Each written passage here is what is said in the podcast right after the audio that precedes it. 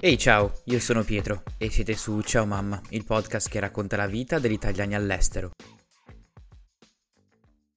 E ciao a tutti e bentornati in un nuovo episodio di Ciao Mamma. Oggi andiamo nell'est Europa, est Europa però molto vicino all'Italia, in Croazia, da Francesco. Ciao Francesco, come stai? Abbastanza bene, dai. Tutto a posto. Tanto come ogni sabato a Napoli. Quindi insomma siamo un po' pieni, da te sono le 5:05, da noi le 4:05, quindi possiamo, perché tu al momento sei in Italia, hai fatto questa esperienza l'anno scorso, però sono molto curioso di sentire appunto in retroscena e la vita in Croazia. Innanzitutto, che cos'è che studi in Italia?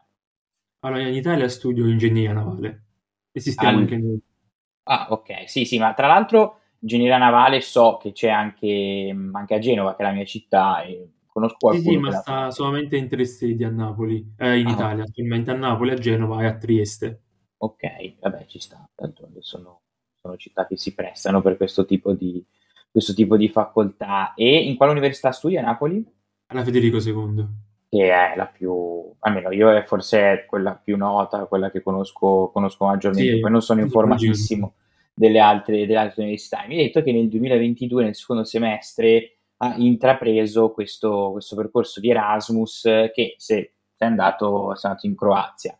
Personalmente non ho mai sentito di nessuno fosse andato in Croazia, ma più che altro perché quando ho fatto l'Erasmus e sono andato a Madrid era una meta che Genova non offriva, ma poi mi sembrava un paese, come dire, anche vicino, no? Quindi io sempre, non lo so, nella mia testa malata, ma in realtà qualsiasi esperienza fuori, secondo me è fighissima, comunque vista sempre come cosa vicina, anche, non lo so, per certi aspetti simile, e l'ho sempre intesa come, non lo so, ecco, mi piacerebbe andare forse più fuori, nell'est Europa un po' più profondo, come il caso della Bulgaria con Palma, o in Spagna, eccetera. Sofia. Invece, esatto, Sofia. E perché te hai deciso di andare in Croazia? Allora, per prima cosa, la mia scelta è legata principalmente a una questione più che altro linguistica, perché ovviamente non conosco lo spagnolo, ci ho messo 1000 anni a imparare l'inglese, imparare un'ulteriore lingua implicava partire in Erasmus a 30 anni, e quindi ho deciso Zagabria perché era l'unica meta che offriva la mia facoltà in lingua inglese, per prima cosa. Okay. E come seconda cosa anche perché cercavo qualcosa che fosse poco consueto, no? Quando vai a proporti a un'azienda con un curriculum, vedono l'Erasmus, pensano subito, ora ci vuole Madrid, Barcellona, Parigi, all'improvviso leggono Zagabria, ovviamente la domanda scappa a tutti, perché proprio lì? E quindi ho puntato anche sul fattore curiosità.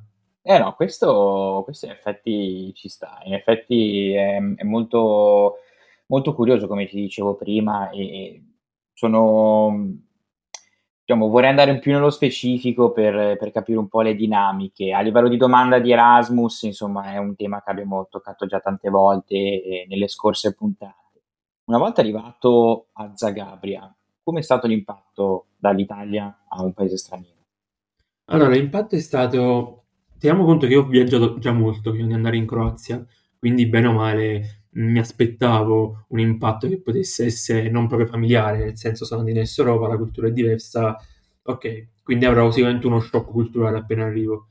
In verità questa cosa non c'è stata, anche perché spesso ci dimentichiamo, soprattutto che tra noi giovani abbiamo tutti quanti Facebook, Instagram, Netflix, quindi immagino che culturalmente le barriere sono un poco abbattute, è difficile trovare una persona che sia mentalmente diversa da te. Infatti una cosa che ho imparato in Erasmus è che noi abbiamo molti preconcetti che vengono assolutamente eliminati appena abbandoni l'Italia. Un primo fra tutti, ovviamente la Croazia, così come l'Est Europa, vicino da noi, è un po' un crocevia di diverse culture, no?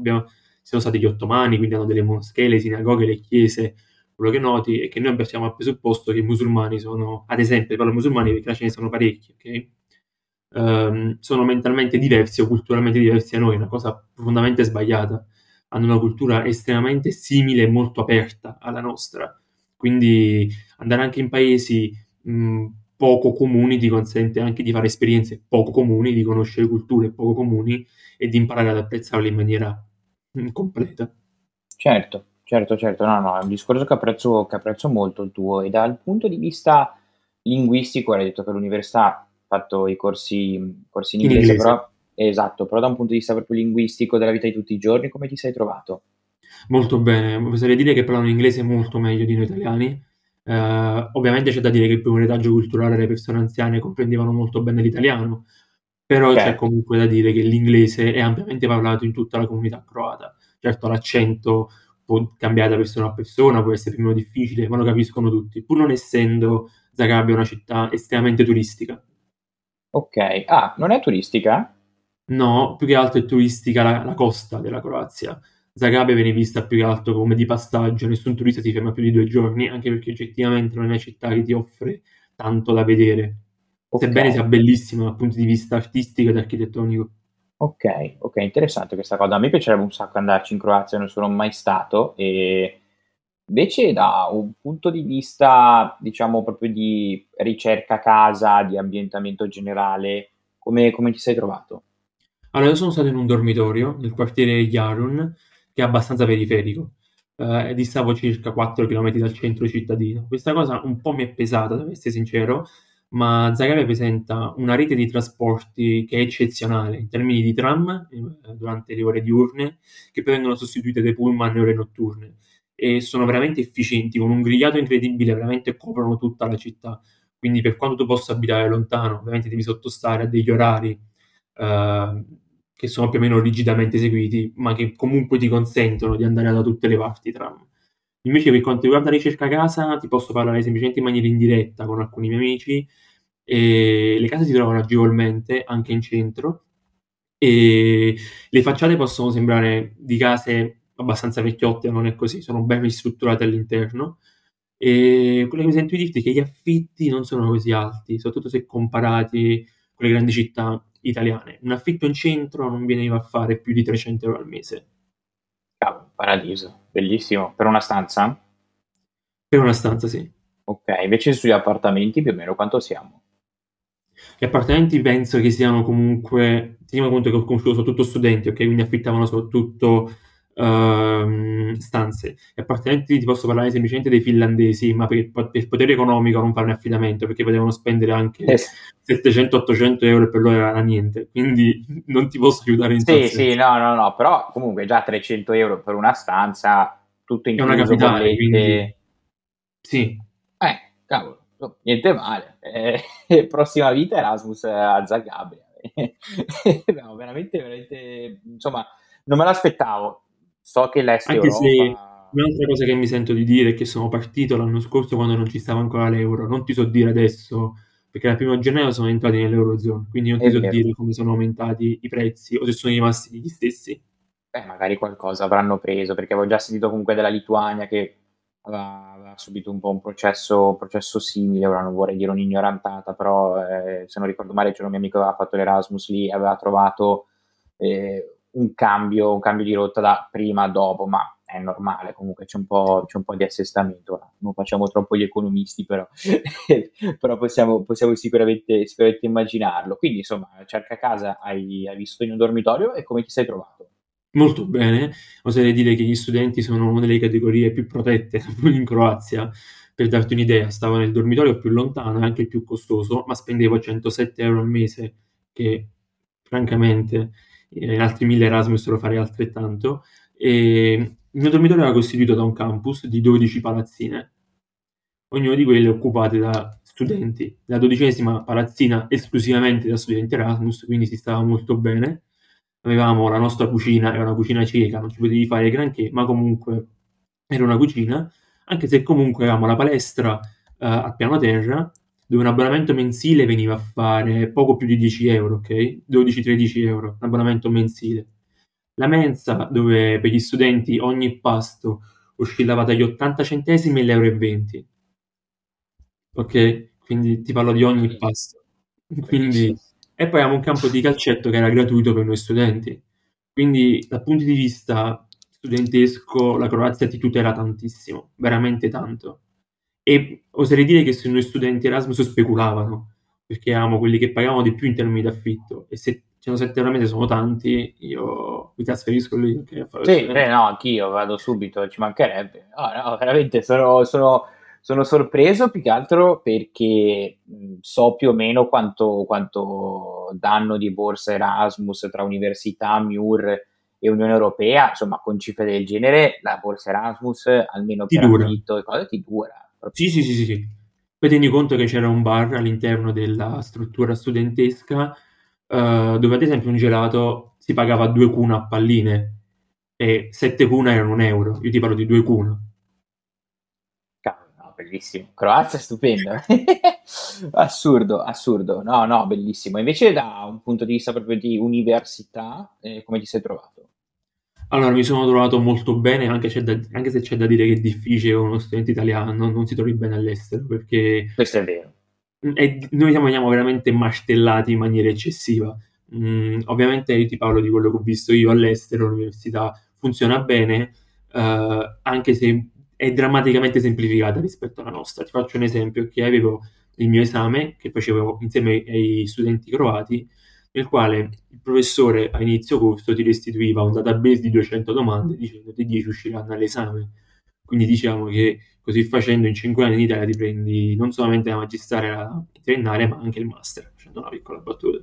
Sì, ho capito. Quindi insomma un sistema un po' diverso. Invece i professori ti trattavano come uno studente Erasmus o ti trattavano alla pari di uno studente croato? C'è da dire che comunque in Croazia non ho riscontrato un'eccessiva formalità nei rapporti studenti-professori. No. Anzi, i professori tendevano a chiamare per nome anche nella mail i singoli studenti, ad essere sempre disponibili alle loro richieste, quindi non c'era un vero e proprio spaccato tra le due entità, tra le due realtà. Anzi, i professori andavano molto incontro alle esigenze studentesche e viceversa. C'era un reciproco rispetto, ma soprattutto... cercare di creare un clima che fosse amichevole, ed è una bella cosa a mio avviso, perché l'università va vissuta, essendo comunque un'esperienza giovanile, tra virgolette, nella maniera più serena possibile, piuttosto che con una corsa o una guerra costante. Beh, no, questo anche sono completamente d'accordo. A livello di struttura, hai trovato una grossa differenza con l'Italia, oppure... No, anzi, le strutture, essendo un'università particolarmente recente, ora non ti voglio dire baggianate in termini di anzianità dell'università, ma vengo comunque da Federico II, che è del 1400, quindi sì. Ovviamente ho riscontrato delle strutture decisamente migliori in Croazia, ma ovviamente la mia esperienza di uno studente che viene dall'università è eccessivamente storica. No, beh, ma sì, anch'io per esempio a Genova avevo fatto un periodo anche... Su a Milano, belle università storiche, però indietrissimo con le infrastrutture elettroniche. Insomma, quando poi veramente vai in altri campus all'estero ti rendi conto di enormi differenze. Sì, ad esempio tenevo anche lì la mensa in facoltà, i prezzi erano standardizzati a quelli del dormitorio, quindi 80 centesimi a pasto. E 80 centesimi ti parlo di un primo, un secondo e un dolce. Cavolo, no, beh, è un paradiso, bellissimo. Croazia è stupenda. E il rapporto invece con gli studenti croati, com'è stato? Allora, erano molto molto amichevoli, anche se c'è da dire che non ho vissuto appieno i croati. Cosa vuol dire questo? Che i locali che stanno a Zagabria prima dell'avvento dell'euro, quindi ti parlo sempre di prima dell'euro, erano prezzi molto abbordabili addirittura per noi italiani. Siamo rinomati per essere quelli che più vanno a cercare i prezzi più bassi, mettiamola così. Ti parlo ad esempio di bar dove un cicchetto stava a 90 centesimi e una birra stava... 2,50 €, ma una birra di mezzo litro di sotto non trovi. Quindi il problema era che per i croati stessi quei prezzi erano alti, conseguentemente noi studenti Erasmus andavamo in quei bar perché erano poco costosi, non incontravamo croati che per loro erano troppo costosi, che andavano addirittura in altri bar di prezzi ancora più bassi, quindi li ho trovati amichevoli per quel poco che li ho vissuti. Certo, e invece i finlandesi dove andavano? I finlandesi sono quelli che andavano a mangiare fuori ogni sera, mettiamola così. Beh, cavolo, se lo potevano permettere. Hai avuto modo di girare tanto quando eri in università lì in Erasmus? Sì, per fortuna sì. Ho visitato l'Est Europa, dove ho visto Zagabria, Budapest e Sarajevo. E Sarajevo la consiglio e la sconsiglio. Nel senso che è l'unico paese musulmano che ho visto, e purtroppo ci sono andato con una mentalità da ragazzo che vorrà andare a divertirsi. Invece penso che quando vai a vedere un paese così culturalmente diverso dal tuo, la prima cosa ti serve una guida, cosa che noi non avevamo. Quindi molte cose che volevamo fare non le abbiamo fatte. Ad esempio ti faccio un esempio, Sarajevo viene definita la Gerusalemme d'Europa, no? Perché è il crocevia della cultura ebraica, della cultura cattolica, di quella cristiana e di quella musulmana. Quindi tu incontravi spessissimo delle moschee, delle sinagoghe che eri portato a voler visitare. Sarajevo, però, che è uscita dalla guerra 10 anni fa, non è una città turistica, quindi tu di scritte in inglese ne trovi poche, non sai come comportarti in presenza di una moschea, quindi eri portato non più ad entrare, ovviamente. Stessa cosa quando si andava a ballare la sera, ovviamente noi andavamo lì a Sarajevo per ballare e divertirci, però alla fine ci scontravamo contro quelli che avevano degli standard un po' rigidi di quelli che erano invece la cultura dei bosniaci, che infatti la maggior parte delle volte venivamo cacciati fuori, mettiamola egoisticamente così. Certo, no, capisco, però è un'altra città, secondo me l'Est Europa in generale a me affascina tanto, per carità, vorrei andare ovunque nel mondo, però comunque mi incuriosisce, ecco, anche la stessa Sarajevo. Hai avuto modo invece anche di altre città oltre a queste? Allora, ho visitato attorno a Zagabria, ho avuto modo di vedere Plitvice, che sono un parco nazionale naturale estremamente bello, lo consiglierei a chiunque si trova a passare per la Croazia, andate a Plitvice, è di una bellezza incredibile e non ho mai fatto una gita più piacevole di quella. Poi ho avuto modo di vedere anche Medvedgrad, che sarebbe il castello storico di Zagabria. Purtroppo quando vieni dall'Italia non apprezzi appieno queste cose, perché vieni da Firenze e da Roma e il castello, devo essere sincero, non meritava appieno, è stata più simpatica la scampagnata per visitarla. E poi ho avuto modo di vedere Zadar, quindi Zara e Fiume, e Abbazia o Patia, a seconda che la lingua croata o la lingua italiana. Consiglio vivamente Abbazia, che è un piccolo presepe, è bellissima, una bomboniera. Zadar è altrettanto bella dal punto di vista storico, consiglio un po' meno Fiume, perché è una città molto industriale, con molti cantieri navali, quindi si perde un poco di bellezza. Viene molto molto portata in alto, ma a mio avviso, se si trova a passare per quella litorale, è meglio fermarsi ad Abbazia. Ok, invece parlando un po' di futuro, che cos'è che ti ha lasciato questa esperienza a Zagabria? Beh, mi ha fatto per prima cosa capire come nella vita sia importante trovare un equilibrio, in che senso noi italiani pensiamo che tanto più si lavora, tanto più si studia, tanto più si è realizzati. Non è vero, non siamo delle api operaie che devono fare questo. Il modo in cui ho visto i croati soprattutto vivere in maniera così tranquilla, io ho avuto modo di conoscere un ragazzo che lì lavora, un ingegnere italiano abruzzese. Ti volevo dare il suo nome, ma purtroppo non tiene Instagram, ha perso il suo numero, quindi non sapevo come fartelo reperire. E questo mi ha detto che anche loro lavorano con ritmi molto sciolti, si esce un po' prima da lavoro per avere un giusto equilibrio tra vita privata e vita lavorativa, la stessa cosa gli studenti. Quindi a mio avviso quello che più mi ha lasciato è stata soprattutto la capacità di trovare un giusto equilibrio per riuscire ad essere non solamente appagato dalla mia vita lavorativa, ma anche felice, cosa che molto spesso noi dimentichiamo e andiamo a trascurare. E penso che sia un bellissimo messaggio che mi ha trasmesso con la mia esperienza in Est Europa. No, ok, no, veramente interessante. Dal punto di vista di stipendi, sai più o meno com'è la vita? Con i croati che ho conosciuto mi è sembrato un po' di parlare con gli italiani, perché la prima cosa che ti dicevano i croati era che il problema della Croazia era una classe politica ladra, e questa cosa mi ha ricordato molto il discorso che ti sentono a tavola ogni cenone di Natale. E seconda cosa, gli stipendi sono molto bassi rispetto ai nostri standard. Gli stipendi più alti si aggirano intorno ai 1.000 euro al mese, che si vive bene, ok, a Zagabria, però sono comunque bassi, che sono comunque gli stipendi più alti. Ho capito. A chi la consigli come meta Erasmus? A tutti. Io consiglio a chi vuole fare l'Erasmus di non seguire le linee generali che vogliono, mete inflazionate con esperienze inflazionate già vissute da altri. Io penso che tanto più sia poco rinomata la città in cui andrai, tanto più divertirai. Anche perché i soldi che ti darà l'università non saranno tanti. Riuscire a trovare una meta che ti consente di divertirti a un basso prezzo è una cosa bellissima. No. Perché puoi dire cose che nessuno ha fatto, ovviamente. Questo non voglio screditare chi ha fatto l'Erasmus a Barcellona o chi per esso, perché ogni esperienza personale è personale e singola. Però vedere certi posti è tutto un altro fascino, a mio avviso, soprattutto dal punto di vista economico, pagare un cicchetto 90 centesimi e tanta roba. Cavolo, bellissimo. Quello veramente mi sposto, vado a fare smart working a Zagabria, però mi tengo lo stipendio inglese. E invece tu, da un punto di vista personale, un domani ti vedi all'estero oppure continuerai la tua carriera in Italia? Allora, la mia laurea mi proietta molto in Italia, perché se una delle poche cose buone che abbiamo in questo paese è proprio una cultura di naviganti. Quindi dal punto di vista cantieristico penso che attualmente non ci sia niente di meglio dell'Italia, e quindi mi vedo qui soprattutto. Okay. Ma questo non perché non abbia apprezzato la mia esperienza all'estero. Certo, no, vabbè, però poi alla fine, come dire, uno va dove può lavorare, dove può avere un proseguo per la propria carriera, quindi ci mancherebbe, ecco, anzi l'Italia non è, ora, come dire, ciao mamma, non è ciao mamma addio Italia, ecco, ci mancherebbe altro, anzi.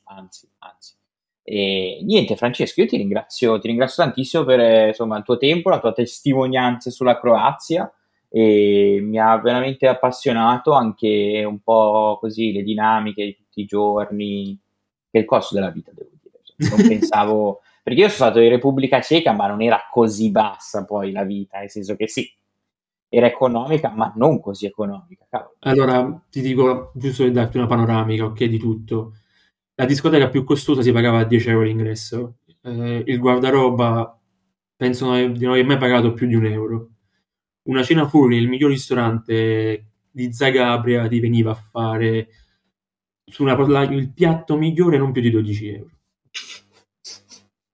Bellissimo. E ti parlo anche degli Uber che noi potevamo utilizzare la sera e tornare a casa, 4 chilometri erano €2,50, €3.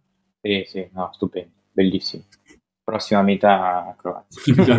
La consiglio a tutti, ma anche come vacanza è una bellissima. Purtroppo il terremoto del 2020 ha lasciato parecchie cicatrici e infatti molti luoghi artistici erano chiusi e molti musei anche, però io penso che Zagabria, per uno che ha viaggiato come me, penso, dire che Zagabria non ha niente da invidiare alle altre capitali europee significa tanto, per certo. Colori, per architettura e per arte, poco inflazionata, merita molto di più. Sì, no, ma sono un super fan delle mete poco inflazionate, anzi, ancora meglio.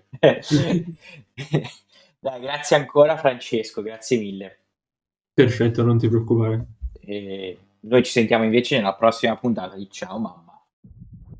Ehi, ciao, io sono Pietro e siete su Ciao Mamma, il podcast che racconta la vita degli italiani all'estero.